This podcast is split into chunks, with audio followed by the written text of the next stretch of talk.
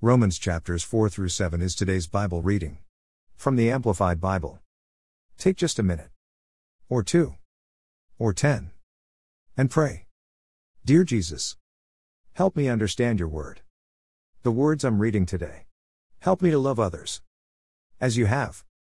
And do. Love me. Amen. Romans chapter 4 is where we start our Bible reading. Justification by faith evidenced in Old Testament. 1 What then shall we say that Abraham, our forefather humanly speaking, has found? Has he obtained a favored standing? 2 For if Abraham was justified, that is, acquitted from the guilt of his sins, by works, those things he did that were good, he has something to boast about, but not before God. 3 For what does the scripture say? Abraham believed in, trusted, relied on, God, and it was credited to his account as righteousness, right living, right standing with God. For now to a laborer, his wages are not credited as a favor or a gift, but as an obligation, something owed to him.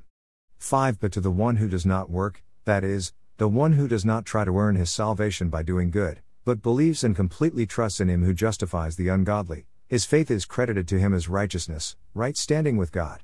6. And in this same way, David speaks of the blessing on the one to whom God credits righteousness apart from works. 7. Blessed and happy and favored are those whose lawless acts have been forgiven and whose sins have been covered up and completely buried. 8. Blessed and happy and favored is the man whose sin the Lord will not take into account nor charge against him. 9. Is this blessing only for the circumcised, or also for the uncircumcised? For we say, faith was credited to Abraham as righteousness. 10. How then was it credited to him? Was it after he had been circumcised, or before? Not after, but while he was uncircumcised. 11. He received the sign of circumcision, a seal or confirmation of the righteousness which he had by faith while he was still uncircumcised. This was so that he would be the spiritual father of all who believe without being circumcised, so that righteousness would be credited to them. 12 and that he would be the spiritual father of those circumcised who are not only circumcised, but who also walk in the steps of the faith of our father Abraham which he had before he was circumcised. 13 For the promise to Abraham or to his descendants that he would be heir of the world was not through observing the requirements of the law, but through the righteousness of faith. 14 If those who are followers of the law are the true heirs of Abraham, then faith, leading to salvation, is of no effect and void, and the promise of God is nullified.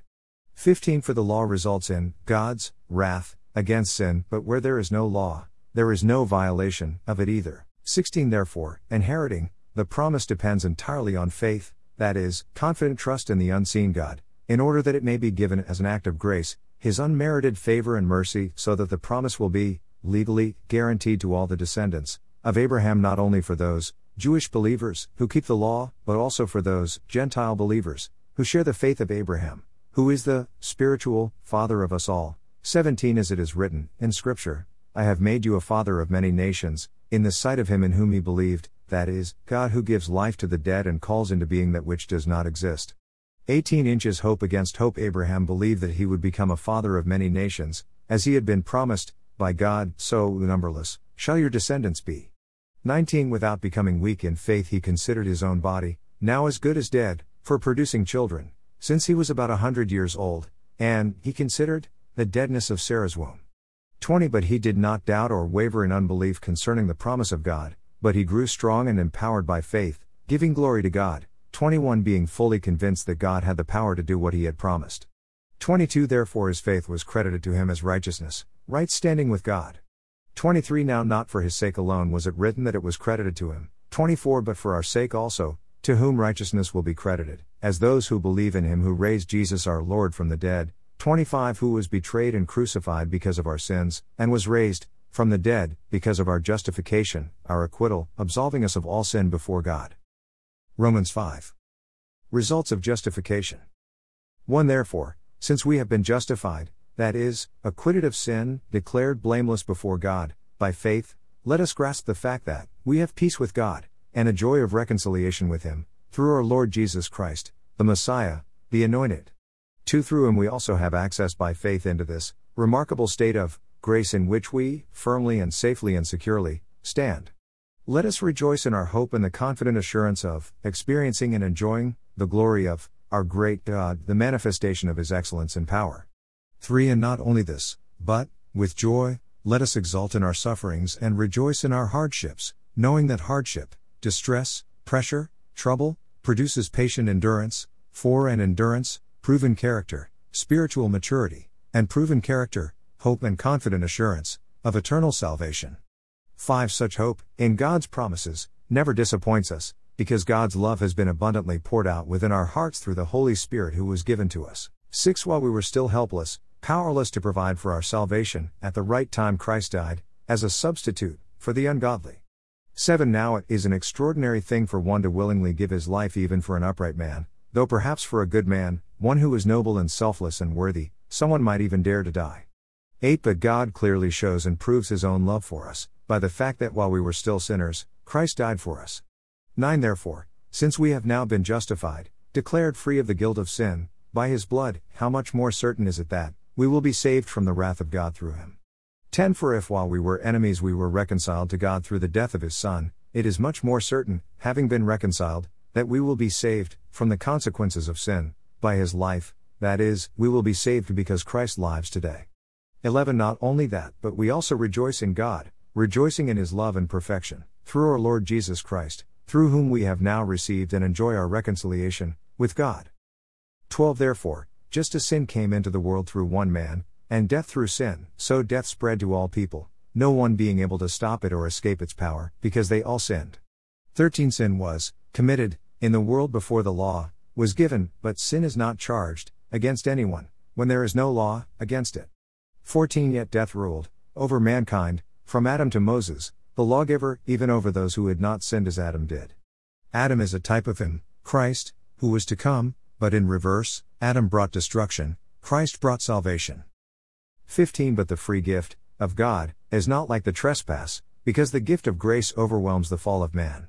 For if many died by one man's trespass, Adam's sin, much more, abundantly, did God's grace and the gift, that comes, by the grace of the one man, Jesus Christ, overflow to, benefit, the many. 16 Nor is the gift, of grace, like that which came through the one who sinned. For on the one hand the judgment, following the sin, resulted from one trespass and brought condemnation, but on the other hand the free gift resulted from many trespasses and brought justification, the release from sin's penalty for those who believe. 17 For if by the trespass of the one, Adam, death reigned through the one, Adam, much more surely will those who receive the abundance of grace and the free gift of righteousness reign in eternal life through the one Jesus Christ. 18 So then, as through one trespass, Adam's sin, there resulted condemnation for all men, even so through one act of righteousness there resulted justification of life to all men. 19 For just as through one man's disobedience, his failure to hear, his carelessness, the many were made sinners, so through the obedience of the one man the many will be made righteous and acceptable to God and brought into right standing with Him. 20 But the law came to increase and expand the awareness of the trespass by defining and unmasking sin. But where sin increased, God's remarkable, gracious gift of grace, His unmerited favor, has surpassed it and increased all the more. 21 So that, as sin reigned in death, so also grace would reign through righteousness, which brings eternal life through Jesus Christ our Lord. Romans 6. Believers are dead to sin, alive to God. 1. What shall we say to all this? Should we continue in sin and practice sin as a habit so that God's gift of grace may increase and overflow? 2. Certainly not. How can we, the very ones who died to sin, continue to live in it any longer? 3. Or are you ignorant of the fact that all of us who have been baptized into Christ Jesus were baptized into his death? 4. We have therefore been buried with him through baptism into death, so that just as Christ was raised from the dead through the glory and power of the Father, we too might walk habitually in newness of life, abandoning our old ways. 5. For if we have become one with him, permanently united, in the likeness of his death, we will also certainly be, one with him and share fully, in the likeness of his resurrection. 6. We know that our old self, our human nature without the Holy Spirit, was nailed to the cross with him, in order that our body of sin might be done away with, so that we would no longer be slaves to sin. 7. For the person who has died, with Christ, has been freed from the power of sin. 8. Now, if we have died with Christ, we believe that we will also live, together, with him. 9. Because we know, the self evident truth, that Christ, having been raised from the dead, will never die again, death no longer has power over him. 10 For the death that he died, he died to sin, ending its power and paying the sinner's debt, once and for all, and the life that he lives, he lives to glorify God in unbroken fellowship with Him. 11 Even so, consider yourselves to be dead to sin, and your relationship to it broken, but alive to God, in unbroken fellowship with Him, in Christ Jesus. 12 Therefore do not let sin reign in your mortal body so that you obey its lusts and passions. 13 Do not go on offering members of your body to sin as instruments of wickedness. But offer yourselves to God, in a decisive act, as those alive, raised, from the dead, to a new life, and your members, all of your abilities, sanctified, set apart, as instruments of righteousness, yielded, to God. 14 For sin will no longer be a master over you, since you are not under law, as slaves, but under, unmerited, grace, as recipients of God's favor and mercy. 15 What then, are we to conclude? Shall we sin because we are not under law, but under God's grace? Certainly not. 16 Do you not know that when you continually offer yourselves to someone to do his will, you are the slaves of the one whom you obey, either, slaves, of sin, which leads to death, or of obedience, which leads to righteousness, right standing with God? 17 But thank God that though you were slaves of sin, you became obedient with all your heart to the standard of teaching in which you were instructed and to which you were committed. 18 And having been set free from sin, you have become the slaves of righteousness, of conformity to God's will and purpose. 19 I am speaking in familiar, human terms because of your natural limitations, your spiritual immaturity. For just as you presented your bodily members as slaves to impurity and to moral lawlessness, leading to further lawlessness, so now offer your members, your abilities, your talents, as slaves to righteousness, leading to sanctification, that is, being set apart for God's purpose. 20 When you were slaves of sin, you were free in regard to righteousness, you had no desire to conform to God's will. 21 So what benefit did you get at that time from the things of which you are now ashamed? None, for the outcome of those things is death. 22 But now, since you have been set free from sin and have become, willing, slaves to God, you have your benefit, resulting in sanctification, being made holy and set apart for God's purpose, and the outcome of this is eternal life. 23 For the wages of sin is death, but the free gift of God, that is, His remarkable, overwhelming gift of grace to believers, is eternal life in Christ Jesus our Lord. Romans 7. Believers united to Christ. 1 Or do you not know, brothers and sisters, for I am speaking to those who know the law, that the law has jurisdiction, to rule, over a person as long as he lives. 2 For the married woman, as an example, is bound and remains bound by law to her husband while he lives, but if her husband dies, she is released and exempt from the law concerning her husband. 3 Accordingly, she will be designated as an adulteress if she unites herself to another man while her husband is alive. But if her husband dies, she is free from the law, regarding marriage, so that she is not an adulteress if she marries another man. For Therefore, my fellow believers, you too died to the law through the crucified body of Christ, so that you may belong to another, to him who was raised from the dead, in order that we may bear fruit for God. 5 When we were living in the flesh, trapped by sin, the sinful passions, which were awakened by that which, the law, identifies as sin, were at work in our body to bear fruit for death, since the willingness to sin led to death and separation from God. 6 But now we have been released from the law and its penalty, having died, through Christ, to that by which we were held captive, so that we serve, God, in the newness of the Spirit and not in the oldness of the letter, of the law. 7 What shall we say then? Is the law sin? Certainly not. On the contrary, if it had not been for the law, I would not have recognized sin. For I would not have known, for example, about coveting, what belongs to another, and would have had no sense of guilt, if the law had not, repeatedly, said, You shall not covet. 8 But sin, finding an opportunity through the commandment, to express itself, produced in me every kind of coveting and selfish desire. For without the law, sin is dead, the recognition of sin is inactive. 9 I was once alive without knowledge of the law, but when the commandment came, and I understood its meaning, sin became alive and I died, since the law sentenced me to death. 10 And the very commandment which was intended to bring life, actually proved to bring death for me. 11 For sin, seizing its opportunity through the commandment, beguiled and completely deceived me, and using it as a weapon killed me, separating me from God. 12 So then, the law is holy, and the commandment is holy and righteous and good. 13 Did that which is good, the law, then become death to me? Certainly not. But sin, in order that it might be revealed as sin, was producing death in me by using this good thing as a weapon, so that through the commandment sin would become exceedingly sinful. The conflict of two natures. 14 We know that the law is spiritual, but I am a creature of the flesh, worldly, self reliant, carnal, and unspiritual, sold into slavery to sin, and serving under its control. 15 For I do not understand my own actions, I am baffled and bewildered by them. I do not practice what I want to do, but I am doing the very thing I hate, and yielding to my human nature, my worldliness, my sinful capacity. 16 Now, if I habitually do what I do not want to do, that means, I agree with the law, confessing that it is good, morally excellent.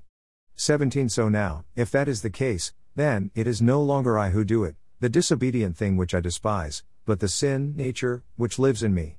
18 For I know that nothing good lives in me, that is, in my flesh, my human nature, my worldliness, my sinful capacity. For the willingness, to do good, is present in me, but the doing of good is not. 19 For the good that I want to do, I do not do, but I practice the very evil that I do not want. 20 But if I am doing the very thing I do not want to do, I am no longer the one doing it, that is, it is not me that acts, but the sin nature, which lives in me. 21 So I find it to be the law, of my inner self, that evil is present in me, the one who wants to do good. 22 For I joyfully delight in the law of God in my inner self, with my new nature. 23 But I see a different law and rule of action in the members of my body, in its appetites and desires, waging war against the law of my mind and subduing me and making me a prisoner of the law of sin which is within my members.